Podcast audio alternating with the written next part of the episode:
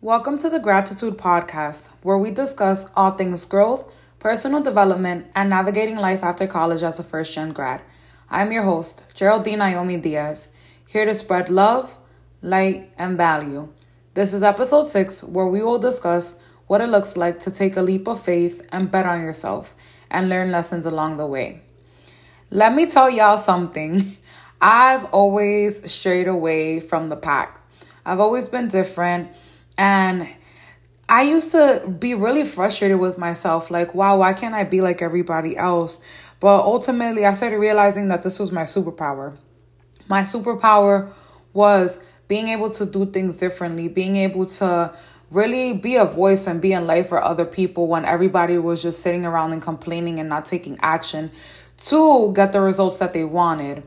So I say all of this to say uh, there was a time in my life where I was very unhappy with the way things were going for me.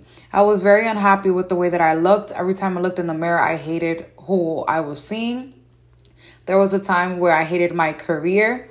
I dreaded going into work every single day. And by going into work, I mean opening my laptop because I was fully remote post grad. I just, I hated everything about my life. And I was just like, how can I get out of here? What do I need to do?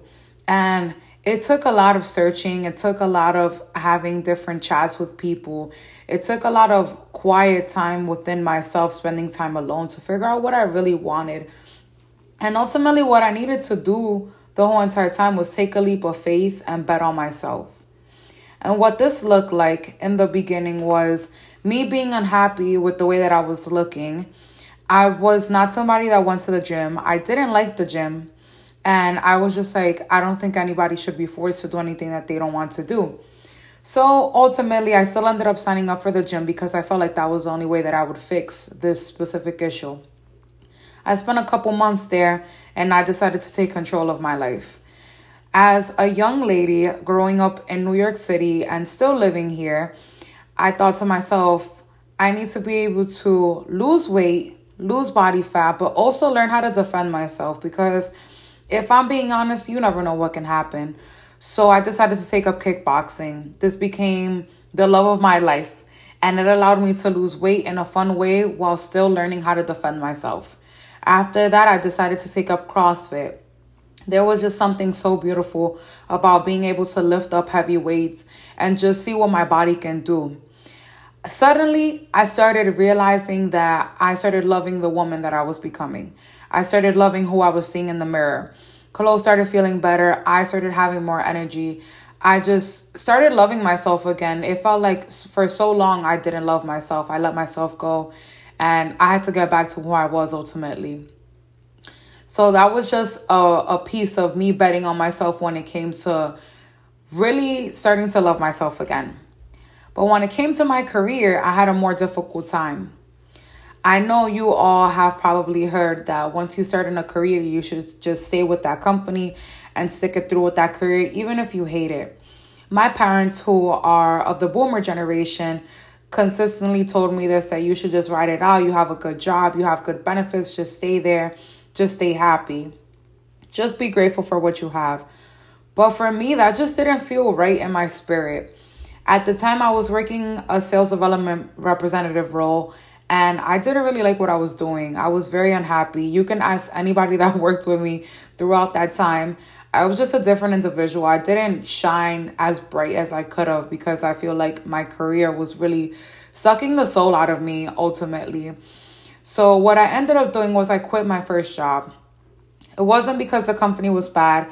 It wasn't because I had bad management. It was because I wasn't happy in this role and I needed to do something more for myself. And let me tell y'all, at the same time that I was that I started this job, I had also been writing a book, my first book at the age of 21. And there was just a lot of transitioning going on during this time of my life. But I'm so grateful that I had my book to lean on. And let me tell you, I had to hustle my butt off because I quit with no plan. I had no backup plan. I didn't really even know how to manage my money. I had a couple thousand dollars in savings, but I was just like, well, I got to get out of here because if not, my mental health is at risk. And I'll never forget when I quit my job, it was day in and day out a grind. It was like I was still on a nine to five schedule. And I went and wrote and DM'd everybody in my that I have on Instagram, everybody on LinkedIn that I had at the time, everybody that I had on Twitter, DM'd every single one of them to buy my book. And I realized that this probably was not the smartest approach to get people to support me, but it was a learning experience nonetheless. I was able to learn lessons throughout this. And I'm very grateful that throughout those few months that I was unemployed, I was still able to generate revenue because of this other product that I had created um, by myself. And it was just such a blessing to be able to lean on this, but it took a leap of faith for me to get to where I ended up at because I was just like, well, I don't know what I'm going to do, but it's me and my book now, and I just have to figure it out. And I ended up figuring it out. And then a couple months later, I felt stuck again. And I felt like, well, there's only people reaching out to me about sales development representative positions and account executive positions. So it looks like I'm going back into sales. Ultimately, went back into sales. And the first couple of months were great. And then I started hating my life again. I'm the type of person that by month three, I can figure out if I'm to stay at a job for a year or if I'm to have to make a quick exit before the year is over.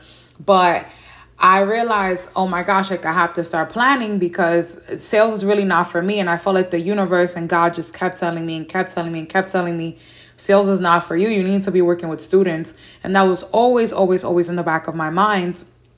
But I was just like, I need to I need to have a job, you know? Like I'm young, I want to go travel, I want to go have fun. I want to be able to support my parents, I want to be able to support myself. So I just kept getting in this in these predicaments of me just ending up with a sales job. But needless to say, ultimately I was let go from that job and it was a life-changing experience ultimately because I felt like that time when I got let go, I was like, "Oh yeah, this is when things are to start changing for me for the better. I'm not doing sales anymore. It's confirmed, it is stamped. I am not interested in this field and I need something that's going to be able to fuel me, especially as an individual that has multiple passions and multiple interests. I can't have a job that's going to drain me because I have things to do after work. It's not like I clock out and then it's like, oh, now I can go and watch Netflix and chill. No, I have to focus on other things as well.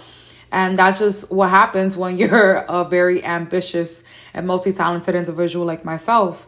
And I don't say that coming from a cocky place. I just say it as somebody that, like, I need, I know that I need to have it together all the time. But I share all of this to say that I want you all to be comfortable taking a leap of faith. I didn't know what I was doing, fresh grad, early 20s. I didn't know what was coming next. But I always went out on faith because I knew that God was never going to put me in a position that I wasn't supposed to be in. It was never going to be like, oh, like a life or death situation. You know, thank goodness. Uh, God was always looking out for me. So I hope that this inspires somebody that if they're unhappy in their career or unhappy with anything in their life, they decide to really take action and make the change necessary to be able to get the results that they want and live the life that they want because we all deserve happiness.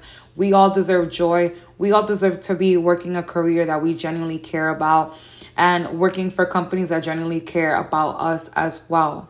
So, if any part of the Gratitude podcast resonated with you or helped you learn something new, feel free to follow to hear new episodes dropping every Thursday and feel free to share this episode on your story and tag me, the host, Geraldine Naomi. Until next time, remember you're limitless and you're fearless.